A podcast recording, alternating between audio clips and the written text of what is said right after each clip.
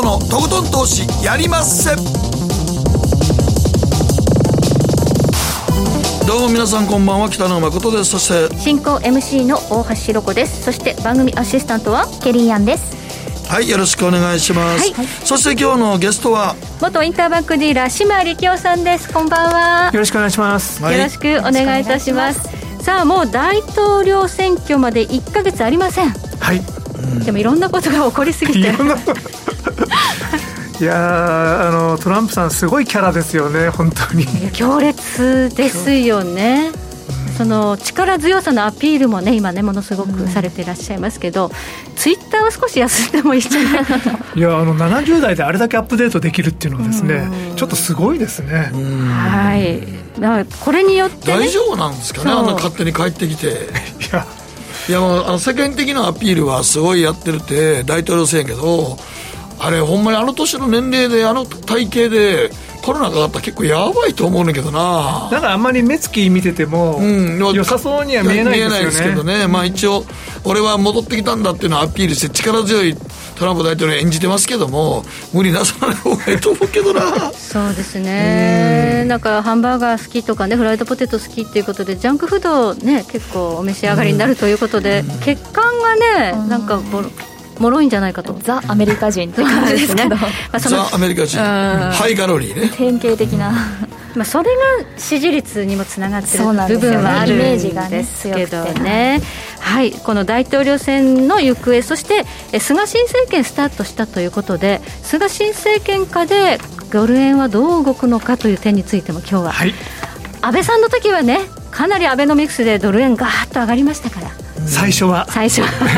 ね、最初だけでしたけど。はい。菅新政権スタートしてさ為替どうなのかということを今日はね伺っていきますのでよろしくお願いいたします、はい、そして後半のマーケットのリアルのコーナーは総実総合研究所調査グループ上級主任研究員安田沙子さんを迎えいたしましてこちらも混迷極まる大統領選挙、まあ、いろんなシナリオが考えられますのでどのようなスケジュールで何がどうなっていくのかちょっとケーススタディいろいろとお話ししていただくことに加えまして、えこうした時に意外としっかり推移している個別銘柄あるということですので、えどういったセクターが今注目されているのかこの辺りも解説いただきたいと思います。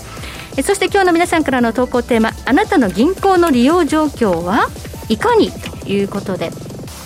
もうインターネットバンキング使ってない人はコストかかってくるよみたいな時代に入ってきますね、はい。通帳はもうだって新規でも通帳を作るのに1000円かかるとか、はい、なんかそういう話もありましたよね。来年春から始まるかもと、今ねあの振込手数料もすげえ高くなったもん。うん。な何それって値段ついて取ってるよ。だからもうそうやってコンビニがあるから ATM ええやんって言うけど、うん、手数料バンバン取ってるからね。ああ私新生銀行使ってると手数料ほとんどかからない。新生銀行ええな、うん、ほとんどそのないのに東京都内以外は。そっか地方にあんまり。ないないないない、そうか見ないもん。あメガバンクしか見ないもん地方あ、まあ、確かにそうですね、うん、メガバンクもとな都心にはあるけどちょっと離れるともないからね。はい、うん、ということで、まあ、何使ってるかによってやっぱりこかかってくるコストねやっぱり今でもこう違いが出てきているということで、これから先どんどん出てくるんじゃないかということです、あなたの銀行利用状況を教えてください。番組の後半でご紹介させていただきます。ではこの後早速誠とひろ子の週刊気になるニュースからスタートします。北野誠のとことん投資やりまっせこの番組は良質な金融サービスをもっと使いやすく、もっとリーズナブルに GMO クリック証券の提供でお送りします。誠とひろこの週刊気になるニュースさて、ここからは誠とひろこの週間気になるニュースです。今日一日のマーケットデータに加えまして、この一週間に起こった国内外の気になる政治経済ニューストピックなどをピックアップしてまいります。まずは今日の日経平均です。え今日は10円91銭安、23,422円82銭で取引を終了しました。先週はトランプ大統領のコロナ感染、これをね、トランプ大統領自身のツイッターで知るというね、はい、東京時間の午後2時ぐらいでしたか、金曜日。この瞬間はかなり下がったんですが、意外としっかりしてますかね。本当そうですよね。はい。うんこの日経平均、意外としっかりなんですが、売買代金、今日は1兆9325億円ということで、2兆円満たず、商いはあんまり盛り上がってないんですよね。うん、株価はなんでこんなにしっかりしてると思われますか？ちょっと日本にお金が入ってきてる感じはしますよね。やはりあのバフェットさんが商社株買ってから、はい、あそこからもう下がらなくなりましたね。あでも商社株下がってますけどね。商社株は、まあ、提灯ついちゃったんですよね。商社株下がってるね。まあ、そういうのがニュースになった時は最後の最後っていうよね、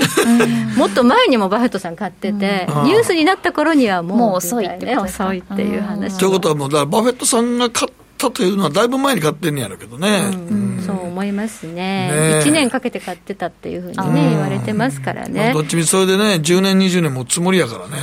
バフェットさん、いくつまで生きるつもりやねんと思って はい、ということで、えー、意外としっかりした推移で、えー、なっている日経平均、まあ、日経平均はしっかりしてるけども、レンジなんですが、マザーズなんですね、強いマザーズジャスタック強いね。で、マザーズ最高値取ってるもんね。ものすごい勢いで。だからニューヨークの動きと、まあ、マザーズの銘柄なんか関係ないから、うん、全然、ほぼ連動してないんでね。はい。うん今ね、アメリカの株式市場では、むしろそのナスダックが少し難聴なのに、うん、日本のマザーズは強いということで、ちょっと切り離した動きになってますかね。いやもう、最近連動してないですよね、全然ね。本当そうですよね、うん、だからもうほんまに今、ニューヨークダウがどうなろうと、日本のマーケットやってるすらは、さほど気になってないと思いますね、はい。まあ、個別の、ね、独自材料、個別銘柄それぞれで、やっぱり皆さん、投資されてるのかもしれないですね。そうですねえそしてニューヨークダウです。昨日は375ドル88セント安、27,772ドル76セントで取引終了。これは引け際に急落したんですけれども、トランプ大統領が、えー、追加経済対策の話し合い、協議は大統領選までもうやらないと、その後だということをツイッターでつぶやいたんですね。これ揺さぶりなんですかね？あうん、まあそうなんだと思うんですけれども、うん、まああの、経済対策が欲しかったら、僕を当選させてねっていうメッセージなんだと思いますけどね。ねなるほど。そういう意味では、まあ、ちょっと戦略なのかもしれないんですが、マーケットはやっぱびっくりしちゃったっていうことでね。まあ、でもびっくりもしてますけど、もう、飽き飽きもしてます。飽き飽き。えー、そういうやり方にですね。やっぱ下がったところはしっかり買いが入ってるようで、今、ダウ平均314ドル高でスタートしていますということで、まあ昨日下がった分はもうほぼ戻ってきたかなと。まあこんなんばっかですよね、本当にトランプさんになってからですね、あの、はい、彼の言ってることをどこまで信じていいのかわからないし、はいまあ、行った瞬間にマーケットバーンって動くんですけども、大抵そこだったり天井だったりしますよね。はい。ということで、えー、トランプさんのツイッターリスクっていうのは非常に大きいんですけれども、まあ、全体相場に大きな影響があるかというと、そうでもなさそうですね。そうですね。はい。うん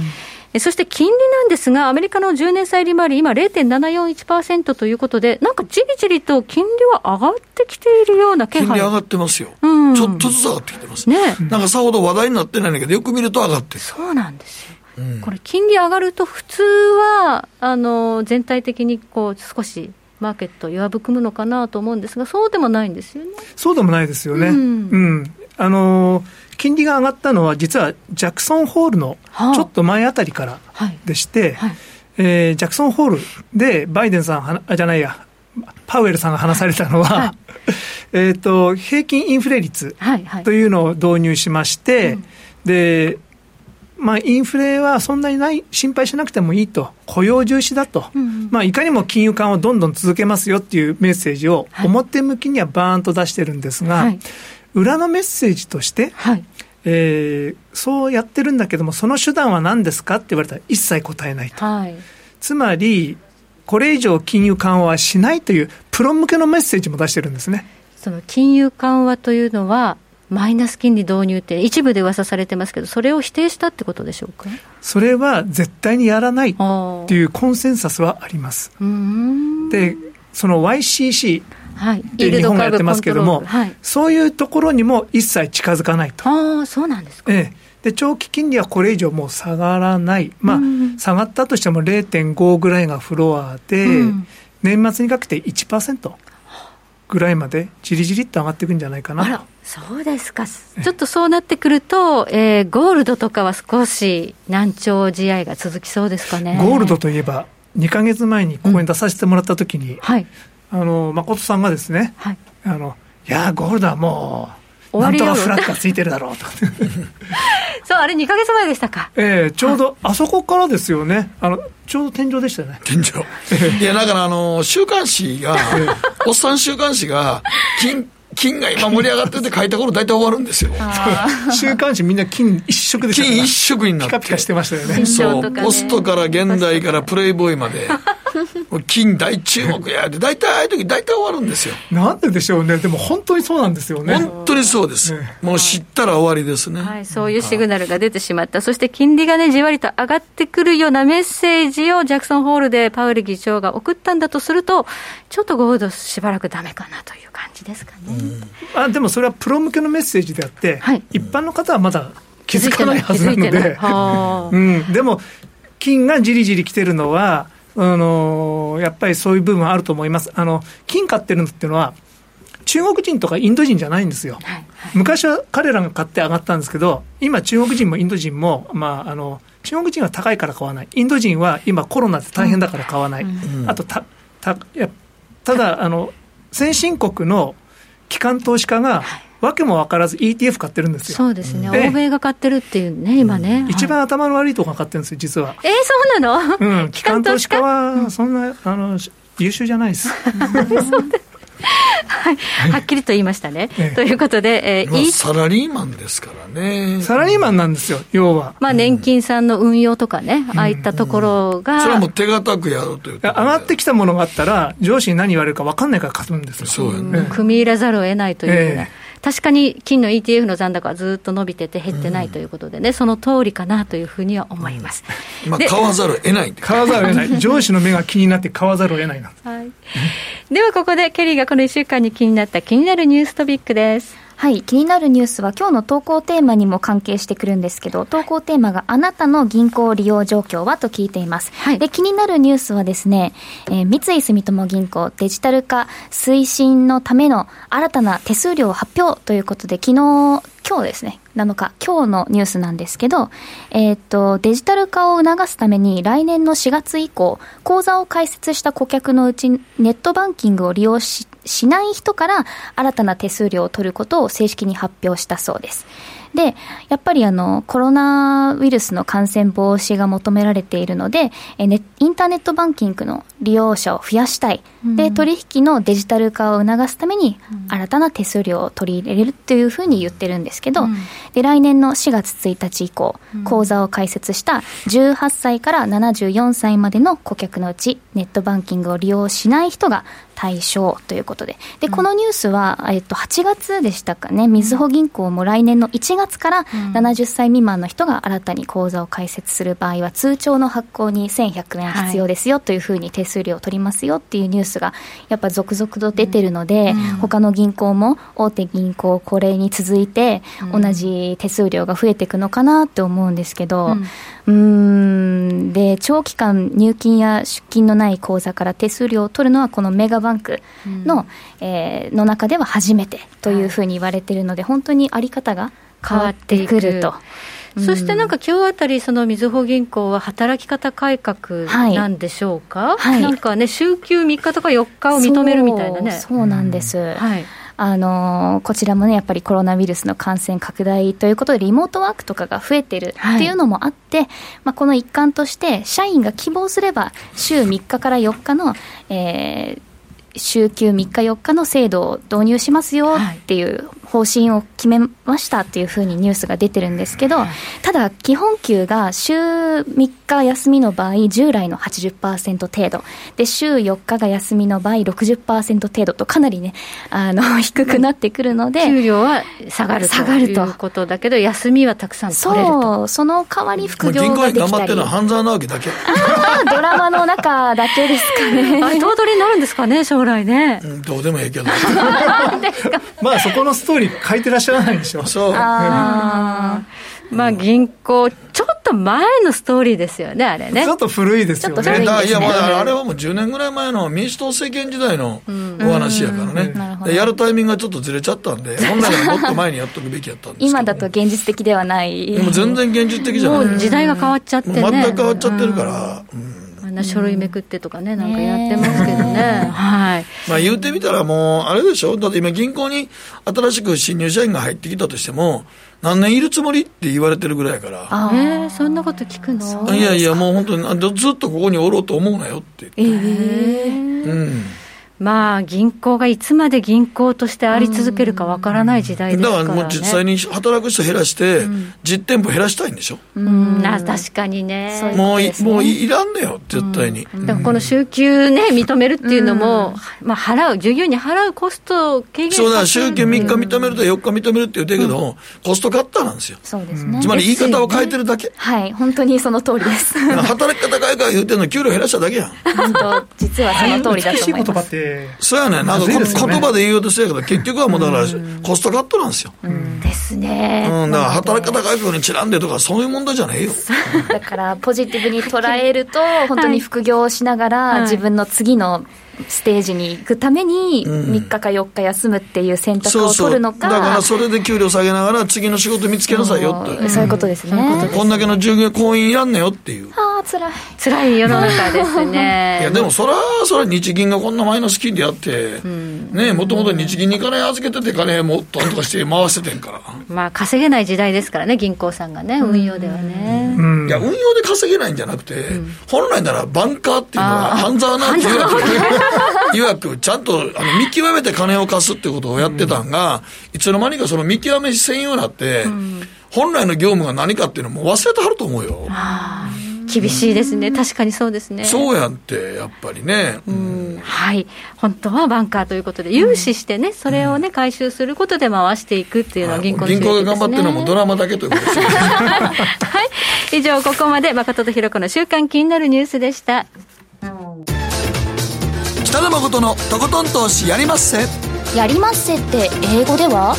レッツラゴーかなねえ先生好きって10回言って。それ10回クイズでしょいいから。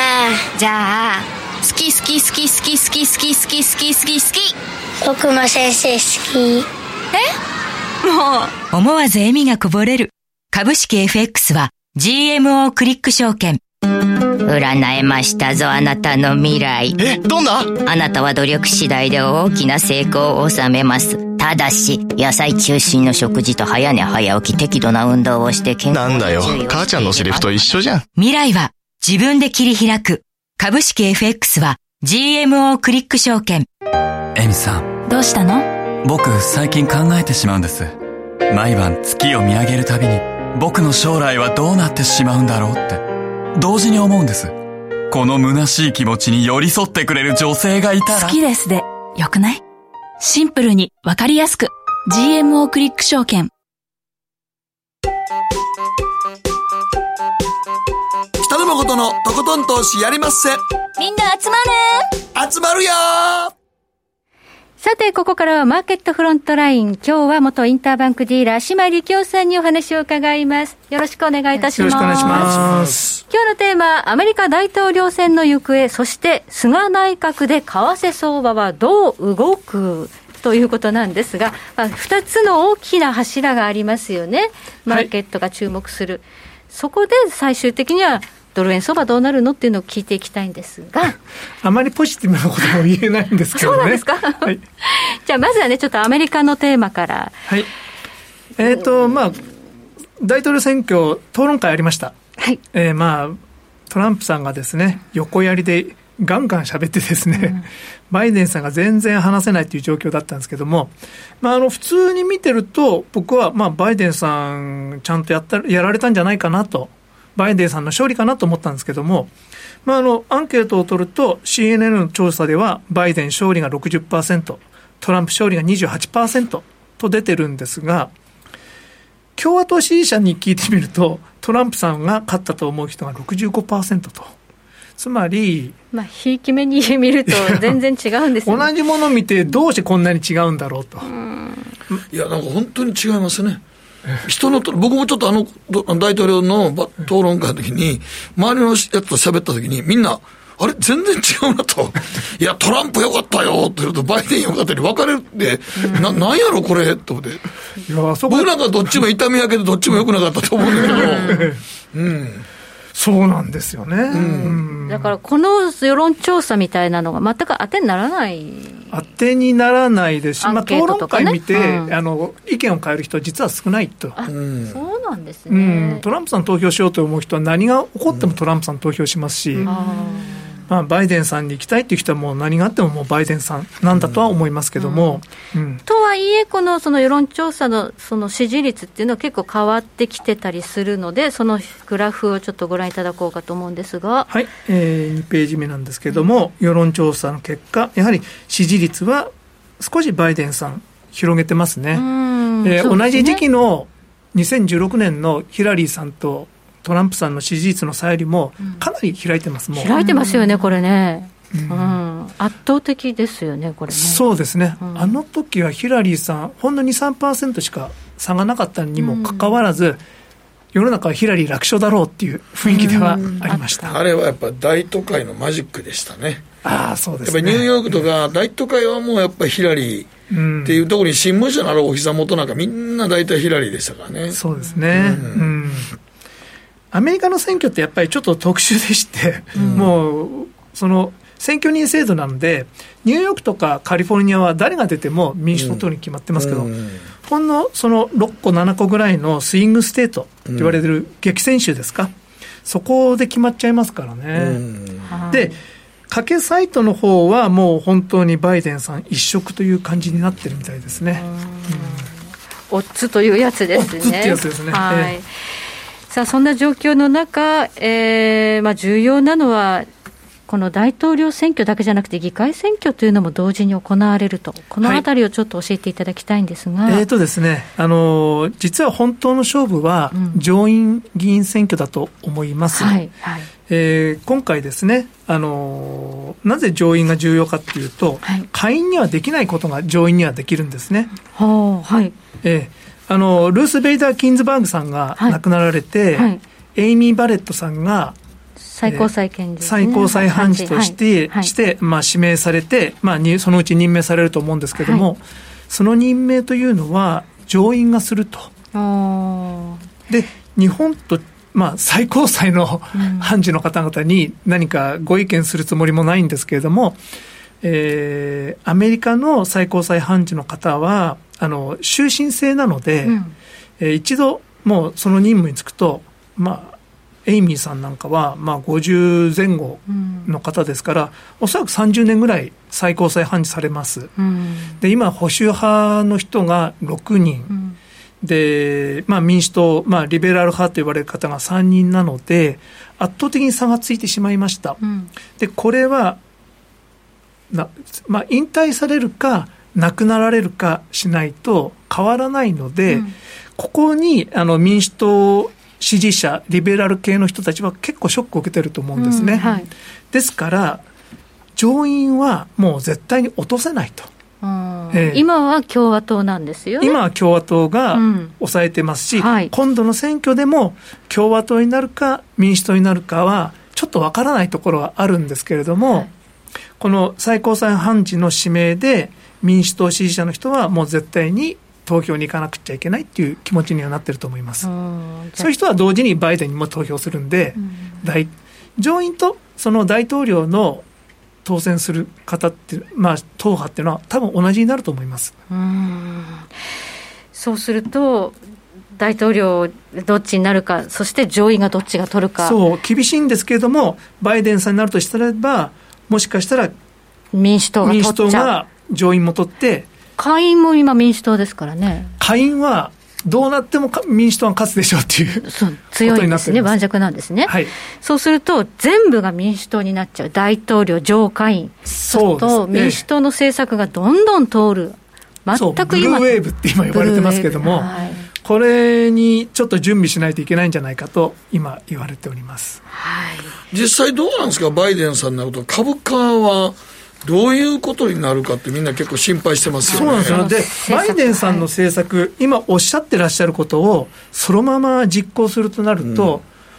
うん、いや、これはどう見ても株は落ちるとしか思えない政策なん増税ですもんね。そう、そうなんですよ。あの、すごい増税されるんで。はい、ただ、今、コロナの状態なので、今すぐ増税するかというと、まあ、やるとしても、2022年ぐらいからじゃないかとは言われております。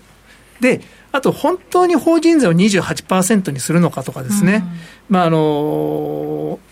その、最高税率、個人の方のですね、高所得税の最高税率上げるだけじゃなくて、社会保障給与税っていうのもつけるんですね。はい。これあの、40万ドル以上に対して12.4%つけるので、えー、あの、高額者の人の実質税率は52%と、えー、日本にだいぶ近くなります。はいはい。ただ、これも今言ってるだけで、うん、実はそうならないんじゃないかとは言われて言われてるんですか？えー、あの、まあ、法人税も上げるとしても多分25ぐらいじゃないかとか。で、高額所得者、今、まあもう37%なので、ちょっと上げたとしても2.6%だけなので、うん。うん、じゃあ、なんでこんなドラスティックな数字をね、その公約として掲げるのか。あそれはやっぱりあの公約を出したときに、うん、そのバーニー・サンダースさんと一緒に、バーニー、バイデンの公約として出したっていうのも大きいと思います。あのクリントンさんの時には、バーニー支持者の人がが、その投票所に行かなかったと。あもうヒラリーは嫌だっていう、ね、ヒラリーは嫌だっていうことで、はい、そういう動きがあったのでで、そういう方々にも投票に来てもらうようにということで、その今出してる政策は、すごい左に振ってるんですね。ああ、そう、社会主義的な、ね、社会主義方向に。サンダースさんの支持派をバイデンさんは取りたいということで、ええ、こういう公約になってる。取りたいというか、ちゃんと投票に来てねと。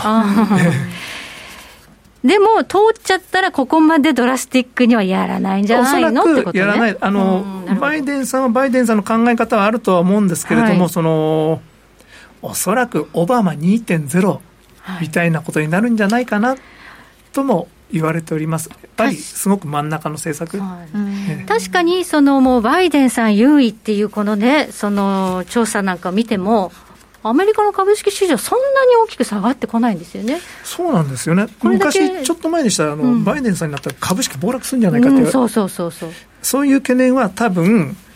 なんですか、うち、うちうちのところで、はい、いや、実はそんなにやんないんだよ、みたいな。なるほど。えー、耳打ちみたいなのが、こう、次々に伝わって、そういう雰囲気になってるんじゃないですかね。ですから。勝利でも株はあんま下がらないからっていう。ですから、ウォール・ストリートの人たちは、はい、今、バイデン支持でもう一致団結してますから。ええー、そうなんだ。えー、もうトランプ排除と。あら、じゃあ結構じゃあ、バイデンさん優位になってるっていうのは、いろんなところから、そう、周り固められちゃってますね。そうです、まあ、そういうのを、まあ、ディープステートっていうのかもしれないですけども、そのやっぱり、あの株上がってもですね、うん、あの、あんまり金融機関って実は儲からないんですよ。はい、であのゴールドマンなんかも今度、リストラするって言ってますけども、はい、そのやっぱり金利が上がらないことには、銀行も証券会社も儲かりません。運用益が出ないんですね。運用益が出ない。株じゃなくて、金利なんですね、え株上がっても手数料ゼロですし、その M&A も株価上がっていくとなくなっちゃうんですよね。ええそうすると、トランプ大統領の株価上げ政策っていうのは、ウォール・ストリート、機関投資家税にとってあまりもう限界に来ていると。もうそんなよくないよで、まあ、普通のですね、あのー、普通の方々にとってもですね、多分ダウンはですね3万ドルいっても4万ドルいっても生活変わらないんですよ、えトリクルダウンってなないんですよ。ああ株持ってる人だけがっていうそうなんですね。金持ちがどんどんにおお金持ちになるだけで、またお金持ちの人たちももういい加減税金上げ上げてくれと。もうこんなに儲からなくていいと。思ってる人は多いと思います。じゃあバイデンさんになっても構わないのかな、か あの 株式浄土税を2倍にすると言ってるんですけど、はい、これ、多分実現しないんじゃないかとそんなふうに今、もうささやかれ始めている、ということですね。そうなんですね。でもその代わり、はい、まあ、その増税の部分は適当で、はい、ただ財政出す部分、インフラ投資ですとか、それからグリーンエナジーへの投資ですとか、これはまあちょっと投資効率的にはどうなのか分かんないですけど、まあそれからですね、あの医療、それからやはり教育、育児、介護、その部分に手厚くお金を出すと思いますんで、はい、えー、社会のインバランス、はい、これをやっぱり是正していかないといけないっていう。じゃ共和党は金融政策で景気上げようとするけど、うん、実際に金融政策では市民は何の得にもならない。そう。で、うん、で財政政策がダイレクトに、まあ、お金が入ってくるということで、その方がもしかしたらいいんじゃないかいいんじゃないかっていう、そうです。うん、あの特に今回のコロナで、はい、多くの為政者の方々が身にしみて分かったのは、うん、金融緩和しても景気はそんなに上がらないけれども、うん、ダイレクトに財布に直接お金をボンと突っ込むと、株も上がるし、経済も浮くっていうところですよね。確かにアメリカはね、ものすごい勢いで財政支出しましたからね。でも日本もそうだと思いますよ。あの、はい、全然失業率が上がらないのは、うん、政府がバーンとお金出したから。そうですね。雇用対策もしましたし。ええー、持続化給付金ですとか、いろんなことやってますから、はい、でも徐々に切れつつあるので、はい、またもう一発、菅さんやるんじゃないですかね。はあ。分かんないですけど。まあそうですね。その財政政策、ちょっと日本はそろそろ追加でっていう議論が出てきてもいい、まあ、二階さんがそんな話、ちらっとね、先週してましたけれどもと、でも財政拡大っていうことになると、これはドル安でいいんですかね？えっとですね、アメリカに関して言えば、うん、あの金利は上がるんですね。はい、で、えー、ちょっと前の理論だったら、これはドル高っていうふうにも解釈されてたんですけれども、はいはい、今の状況では財政悪化ということで、ドル安解釈だと思います。はい、というか、ウォール・ストリートはそう解釈してますね。なるほど、どっちかというと、まあ、長期的には財政がもうどんどんどんどん赤字が増えるからドル安、うん、そしてまあもう一方のテーマ、日本のこの新政権、菅さんですが。はい、で菅さんなんですけれども、うん、まあ、安倍政権の時は、まあ、裏方としてですね、であの官僚の人事をぎゅっと握って、うん、安倍政権が安倍政権やっぱり長期政権どうしてなったかというと、官僚の人事をがっちり握ったからだと思います、はい、そうなんですよね、あれはもうばっちり握ってましたからね、あれ、第1回目の安倍内閣倒れて辞めた時から、その時の反省で、人事権を握るのをすごく中やってましたよね、ええ、それと対マスコミ対策もすごいやってましたよね。えうん、あの情報統制とかですね、独裁とか、まあいろいろ言われますけれども、ただ、あのー昔から日本の内閣ってすぐコロコロってすぐ、うん、あのスキャンダルで倒れるじゃないですか、うん、まあまああれはねあのちょっとアメリカと揉めたりするとどっかからスキャンダル出てきて、えー、アメリカのアメリカと揉めた大あの大臣は大体倒されましたからね、えー、でもそれはアメリカから来るのかわからないですけど、やっぱりそういうスキャンダルみたいな情報っていうのは、官僚からリークされ官僚から多分リークされてると思うんですね。えー、だから官僚がこの内閣潰そうと思ったら潰してきたんですよ。うん、でいいいあの、いいようにあの政府を操作してたんですね。うん、Z 賞がね。えー、強いんですよね。悪人が。強くななりすぎちゃったっていう。で、それを今回、まあ、あのー、きちっと菅さんはもうそこは、えー、あの選挙で選ばれたわれわれがコントロールするんだって、うん、これはもう筋論だと思います、その通りだと思います。はいはい、ただ、まあ、あまりにも強すぎるので、はい、で、ドル円に関してなんですけども、はい、えー、2016年12月27日のですね、日経新聞展望2017っていう、えー、ここで菅さんがおっしゃられたことなんですけれども、うん、まあ、あの、経済金融政策で力を入れるものはと。うん、日本企業が見通しを立てられるような環境にすることはものすごく大事だ、うんうん、私の重要な危機管理の一つに為替がある、はい、財務省、金融庁、日銀による三者会合を開かせている、はい、日本企業が間違いなく国内で経済活動できるような環境を作る。うん、為替に関してはトランプ相場で黙って円安になったと言われるが、私たちが為替の危機管理をちゃんとやってるからだ。うん、今まで日本は翻弄されてきた。うん、もう力強いですね。はい。ええまあ、あの菅さんが就任して、ちょっとこう試すように円高にするするっていう局面ありましたが、行き切らなかったですね、104円割らないでこう。そう、1あの前回の104円の18銭っていうのが安値だったので、うん、そこはちょっと割り込んだんですけども、うん、104円の 5, 5銭ぐらいのところで、まったよね、不思議な買いがやってきてですね。不思議な買い。80銭ぐらいヒューッと上がってですね。そうそうそう、謎の急反発がありました。ええ、ちょっとチャート見ていただきましょう。え、7ページです。あの、7月の31日にも、104円を試そうとして、2円ぐらい持ち上げられたんですけども、うん、今回も、まあ、ポンと80銭持ち上げられて、その後は、堅調相場になっております。そうですね。これは、どう誰がどう買ったのかわからないんですけれども、あの昔と違ってですね、実はマーケットの手口ってのは全然わかんないんですよ。えー、あのコンピューターがやってるんで、その昔は漏れてこないんですね。漏れてこないんです。ディーラーの数も少なくなってるってのもあるんですが、その、はい、大口のオーダーが入って、はい、まあ、株式なんかでも板が大きいのが入って、うん、それで反発するとかどうこうとかってあるかもしれないですけど、為替もあったんですが、今すごい。わかんないって10万ドル、30万ドル小道のオーダーを1万回やったりとかするんですね。はい、ちょっと分かりにくくなってるんだね。まあ、それで、はい、で、かんえー、為替が分からなくなってですね、はい、で、今は菅さんの管理によってですね、この4年間、全く動かなくなっております、はい、さあ、ちょっと最後のページ、9ページいきましょうか、はい、時間的に、なんか菅さんが何かしていると書いてあります。あのこれからいくとですね、はい、あの業界の先輩からですね、はい。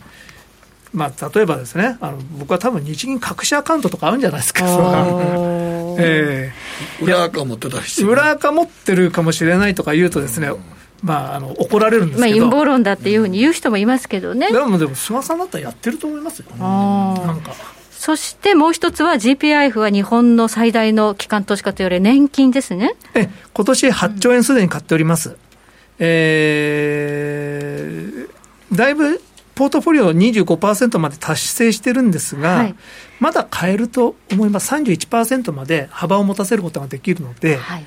ですから、あのーでドル円上がっていくと多分 GPIF 売るんですね。なるほどね。はい、でそういうふうに菅さんが首相で、はい、えー、アメリカが共和党である限りこの管理相場は続くというのはあれあります、民主党になる可能性大ですよ。うん、民主党になって、えー、誰が財務大臣になるか。うん、でも今言われてるのはウォーレンさんかブレイナーとか。でも女性ですよね、うん、女性、特にブレナーさんになると、すごい理論でくちくち攻めてくるんで、うん、そうなってくると、日本、危ない、うん、円高になるかもしれない。すごい円高になるかどうかわからないですけども、やっぱり日米対立あ、米中対立のあると、日本の立ち位置っていうのはどうしても保護される方そうですね、嫌な方に行くっていうことですけどね、はい。まあ、でも今のところは、えーまあ、菅新政権はちょっと為替かなり意識して、えー、あんまり円高にならないようにしているのではないかということですね。そうですから、まあ、あまり円高挑戦しない。ドドル円あんま動かないってこと？動かない。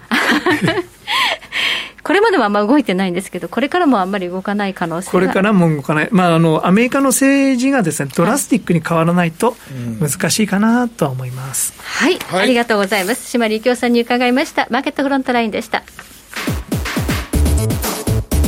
北野誠のとことん投資やりまっせ。みんな集まれ。行かしていただきます。GMO クリック証券の CFD では日本225や米国30など世界各国の主要な株価指数、原油や金などの商品、レバレッジ ETF、リート ETF、外国株など世界中の金融資産を買いからも売りからも手数料無料で手軽に取引することができます。今まで気になっていた世界中のあの指数、あの銘柄、あの商品に投資ができます。パソコンからスマートフォンまで高性能なトレードツールも魅力。CFD も GMO クリック証券。GMO クリック証券株式会社は関東財務局長金賞第77号の金融商品取引業者です。当社取扱いの金融商品の取引にあたっては価格変動などの理由により投資元本を超える損失が発生することがあります。お取引をする際は当社のホームページや契約締結前交付書面にて手数料などの諸経費及びリスクについて十分ご確認ください。北野誠のとことん投資やりまっせ。もう寝る暇ないわ。なのに肌ツヤツヤ。ツヤツヤ。ツヤツヤ。マーケットのリアルということで今日は。総実総合研究所の安田沙子さんです。よろしくお願いします。今日はどういうテーマでしょうか？混迷極まる大統領選もしもの場合のケーススタディと隠れたディフェンシブ銘柄はい、混迷極まってますね、10月ですから、サプライズが。1か月もね、切りましたし、はい、その間に追加経済対策どうするんだって話ですけど、はい、トランプさんは協議中止しろって言ったかと思ったら、1200ドルの現金給付やったら通すぞとか、い。ろいろ飛び交ってて、本当に困ってしまいます。大統領選の中で、なんか、いろんな情報を自分が入れて、一番効果的な、俺が目立つのは何かって、一生懸命、トランプさんやっておられますよね、間違いなく。本当そう思います。討論会の時もね、実はツイッターをやってる方がいらっしゃったというトランプさんのアカウントでね、誰だったんだろうっていう話もありますけど、まあでもいろいろ混乱してますが、今何が起こっているのかというところで、大統領選前に大事なポイント、まあ、島さんもお話しされてましたけれども、最高裁判事のスケジュールだったりですとか、あ、ね、あと本当に追加経済対策というのはどうなるのかというところなんですが、うん、あの最高裁判事ですけれども、まあ、マコーネルさんは3日の時点で、あの19日、まあ、18日までか、18日まで審議は中止するという話にはなりました。はい、でどうするかと言いますと、じゃあ最高裁判事ってどんなふうなプロセスかってなりますが、うん、司法委員会でまず、はい、えー、公聴会なんかをして、そこで投票をして、はい、それで可決したら、えー、上院にかけられるわけなんですけれども、はい、まずやっぱり公聴会をしなきゃいけませんと、その日にちは12日なんですね。で、えーと、マコーネルさんは、議場での審議は中断すると言いましたけれども、公聴会は別なんですよ。でそもそも5月の段階でコロナ禍の時にリモートでの公聴会というものができるように規則変更しました、うん、でやはりこの規則があ使えるということで公聴会開催できるという判断からこのような話になってるんですね、はい、ちなみにあの司法委員会では2人感染者が出てまして、はい、ユタ州のマイク・リー議員とトム・ティリスさんですね、はいこの方、ノースカロライナ州の議員さんですけど、うん、このお二人がかかってしまったので、うん、やっぱりその公聴会できないから、こういう判断を下しましたというところです、はい、最終的には大統領選前にこれは通るんですか？あの中断してますので、うん、その期間を繰り延べにするということもできますし、はい、もちろん会期延長もできるわけですね。はい、というところで、9月の時点から実はそういったところも言われていて、えー、29日、10月の29日がターゲットじゃないかと言われています。はい、まあ、おそらく、えー、現状では、えー、共和党からの造反は2人しかいませんので、うん、でおそらくこの10月29日になれば、コロナ感染している議員さんたちも回復されてるでしょうから、はい、まあ、可決するんでしょうねというお話。ぎりぎりに、ぎりぎりもう通るんじゃないかと、エミ・バレットさん、はい、最終形なんか出てくるときに、最高裁判事の、ね、判断が出てきますから、ここは規模というところで、まあ、上院も通したいんでしょうねという話です、ね、ここ通しとかないとね、そうですね。共和党としてはっていうことですね。はい、はい、でもう一つ追加策ですけど、えっと、これについてはやっぱり下院の採決も必要になってきますと、で下院の場合は3日から9回入りしてるんですけど、はい、あのペロシ議長の招集で再開ができるので、まあ、投票もできるわけですよ、はい、しかも、えーと、この時には使えないのかな、えーと、会員の場合はもうリモート投票を一時、実は可決していたので、うん、そういった規則変更だけがもしかしたら通用するかもしれない。というところが言えます。うん、早ければ10月20日という日付が意識されてますけれども、まあ、この1200ドルなり、もしくはその航空会社向けのね、250億ドルなり、何かしらに一本化して通す可能性というのは、もしかしたら残ってるかもしれないということで、だが上がってますね、今ね。はい、はいということで、まあ、これが選挙前に決まればね、あの株式市場は湧くんだろうということなんですがね。ね。まあ、逆になると失望売りがというところもありますが、はい、この大きな2つの問題、プラス大統領自身の健康問題というのがね、まあ、そうですね、今回、まさかの新型コロナ感染ということがありましたので、はい、あくまでももしもの過程でお話をさせていただきますと、はい、大統領候補者が選挙を継続できなかった場合ってどうなるんですかっていうお話なんですが、うん実はですね過去にこの大統領候補がですね選挙から撤退したという事例がないんですよ。ないですよね。だからこれ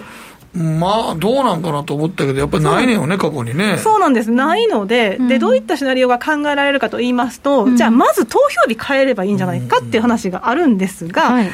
えーと、一応ですね、これにつきましては、可能っちゃ可能なんですけど、うん、上下院が可決しなきゃいけないんですよ、両方ともね。ね。なので、時間かかるでしょうし、はい、でおそらく今のように、共和党が上院握ってて、うん、民主党が下院握ってるとなると、さらにね、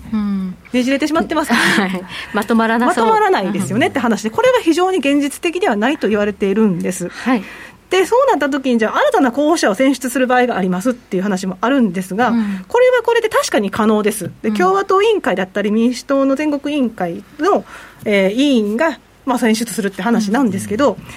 仮にその選出する時期が、まあ、6月とかだったらいいんでしょうが、10月とか11月とか、期日投票前になってしまうと、もう投票紙、名前書かれてるわけですよね、もう、ね、投票しちゃってる人がいるってことですね。郵送まなりにね、投票してしまっているので、じゃあ、それどうなるんですかって話があるので、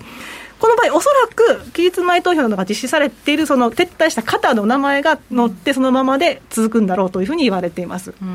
まあでもいずれにしてもこうなってしまったら、先ほどお話ししたと連邦最高裁のね、うん、判断なんかが仰がれるんだろうなということで、やはり最高判事の指名というのは重要ということですよね。ね。10月29日ターゲットですね。はい。万が一、万が一。本当に万が一で、はい、あくまでも万が一の話ですけれども、はい、一般投票後に、えーせえーと、候補者が亡くなった場合ですね。はい、でしかも選挙人投票日前に候補者が亡くなられた場合なんですけど、はい、あのちょっと3枚目のチャートを見ていただきたいんですが、11月3日に一般投票が行われます。はい、で、その後、12月14日に、州で選出された選挙人の方が、その結果に基づいて自分が確約した候補者に投票します。はい、この私が言ってる選挙人投票日というのはここですね。はい、で、この部分の前に何かがあった場合というのは、その、まあ、亡くなられた方が所属する党の選挙人が、えー、当該候補者を選んで選出して、でその方を立てるわけなんですね。うん。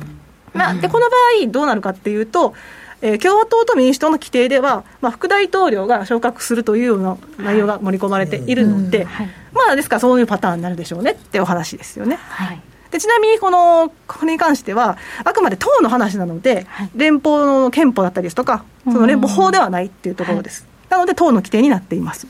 ペンスさんは陰性だったっていうね、報道が。そうですね。よかったですね。よかったですね。ねで、そういった話があります。はい。でこんなことが起こるとはということは本当にそのいろいろびっくりなんですがこれね近々あるね、はい、討論会またやるんですか？これ一応開催するという話にはなっていますね。バイデンさん嫌がってますね。嫌がってますよね、うん、で一応その副大統領候補の討論会も距離をねさらに空けるっていう話にはなってますし、はい。まあ、テレビ討論会というかそのリモート討論会になるかなという話もありますが、具体的に出てきていないので、うん、選挙委その大統領討論の委員会があるんですけど、そこで議論が出てきてるという話もありませんから、やはりこのままテレビ討論会進むのかなとは思います。はい、はいそしてエピソードとして、えー、お伺いしたいんですが、はい、この20年は何かありそうだっていうのは、もともと言われてたんですよね。もともと言われてまして、はい、あのテカムセの呪いっていう話があるんですよ、はい、ちょっとオカルト的な話なんですけど、えー、何かと言いますと、えー、1840年に大統領に選出されたウィリアム・ H・ ハリソンさん、はい、この方ですね、就任してわずか1か月で亡くなってしまうんです。そんなことが、はい。まあ、就任演説をね、あの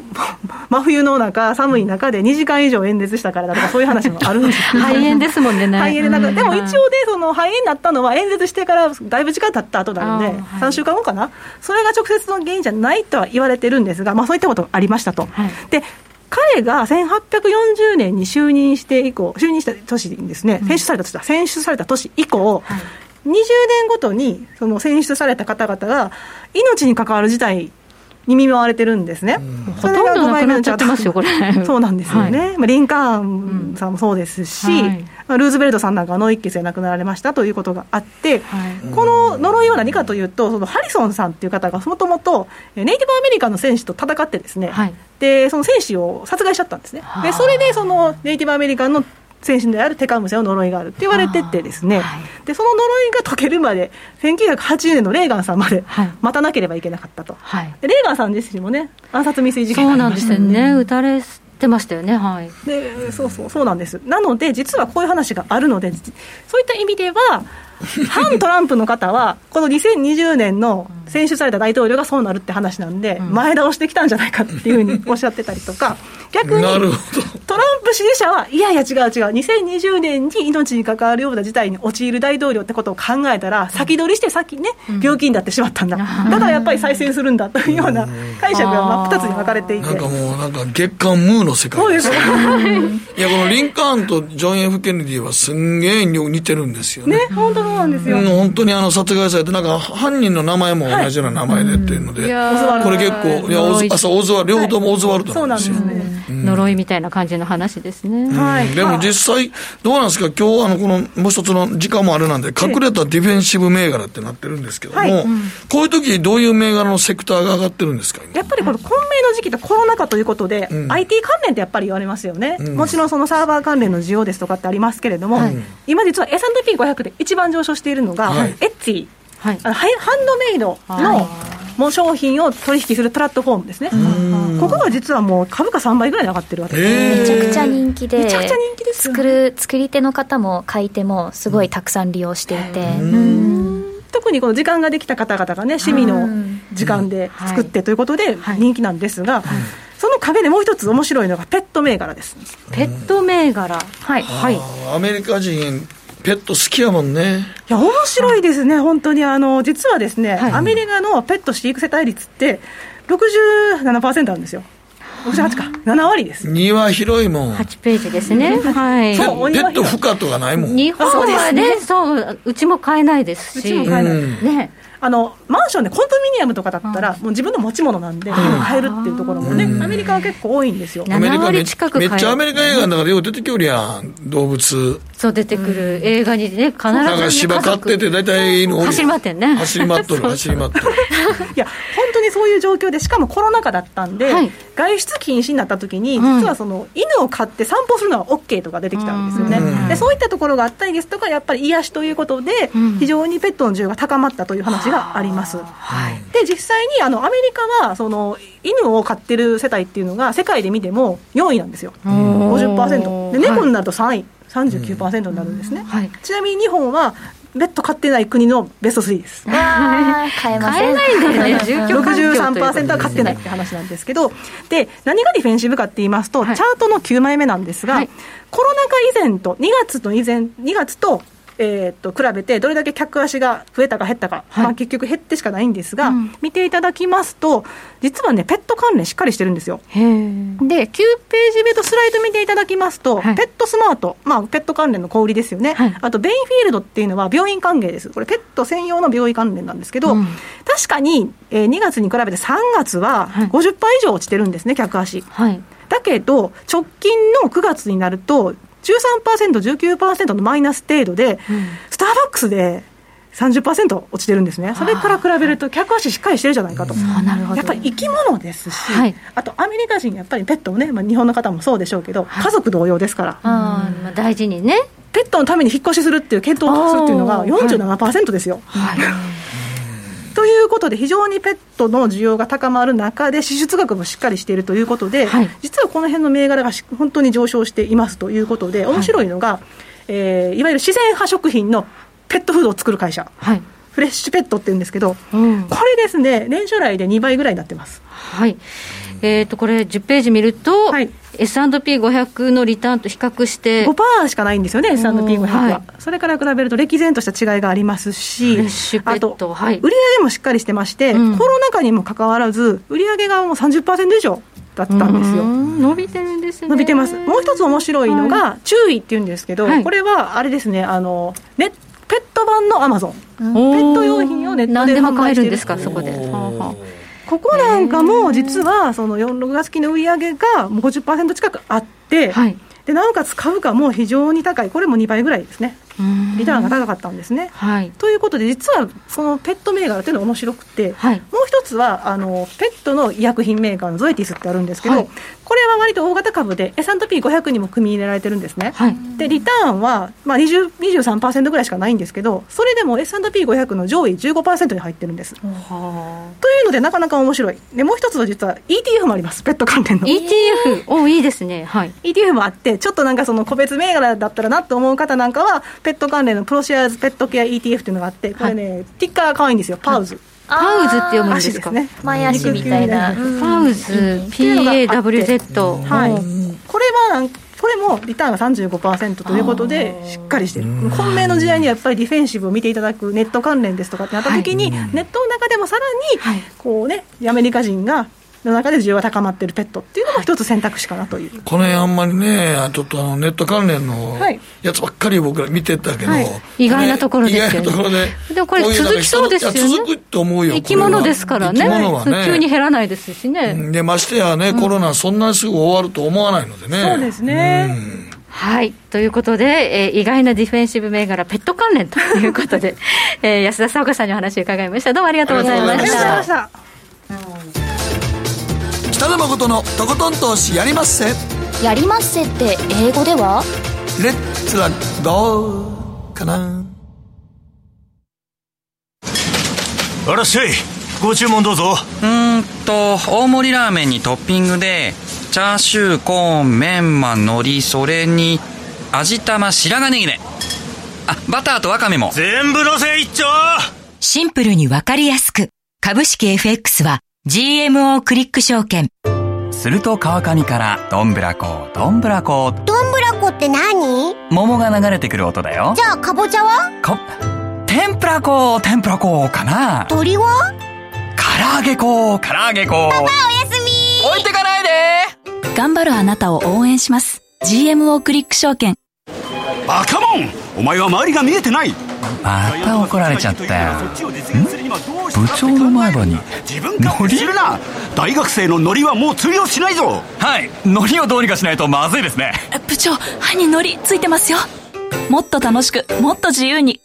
GMO クリック証券。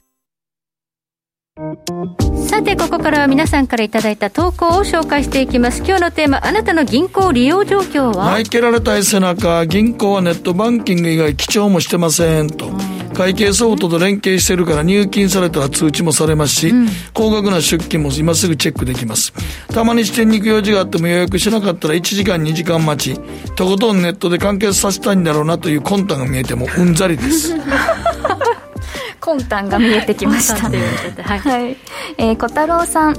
自分は給料は地方銀行の口座を利用していますがメインでやり取りしているのは競馬証券ネットショッピングの関係からネット銀行です、うん、競馬や株の利益がそこに入るのでそこから買い物もペイしているので手元から現金が流れず管理も意外に楽です。現金しか信じない方の気持ちも分かりますが手数料や買い物の手間を考えたらネットをおすすめしたいです、うん、との意見です。はい変わってきていますね、うん、えー、原油 ETF さんです。最近はコンビニ ATM とネットバンクだけですね。窓口に行くことは全くありません。途中をちょっと割愛して。ところで私は35年前に田舎から東京の大学に出てきたんですけどその時東京の銀行窓口の女の人が美人ばかりで驚いた記憶があります。確かにそうでしたね。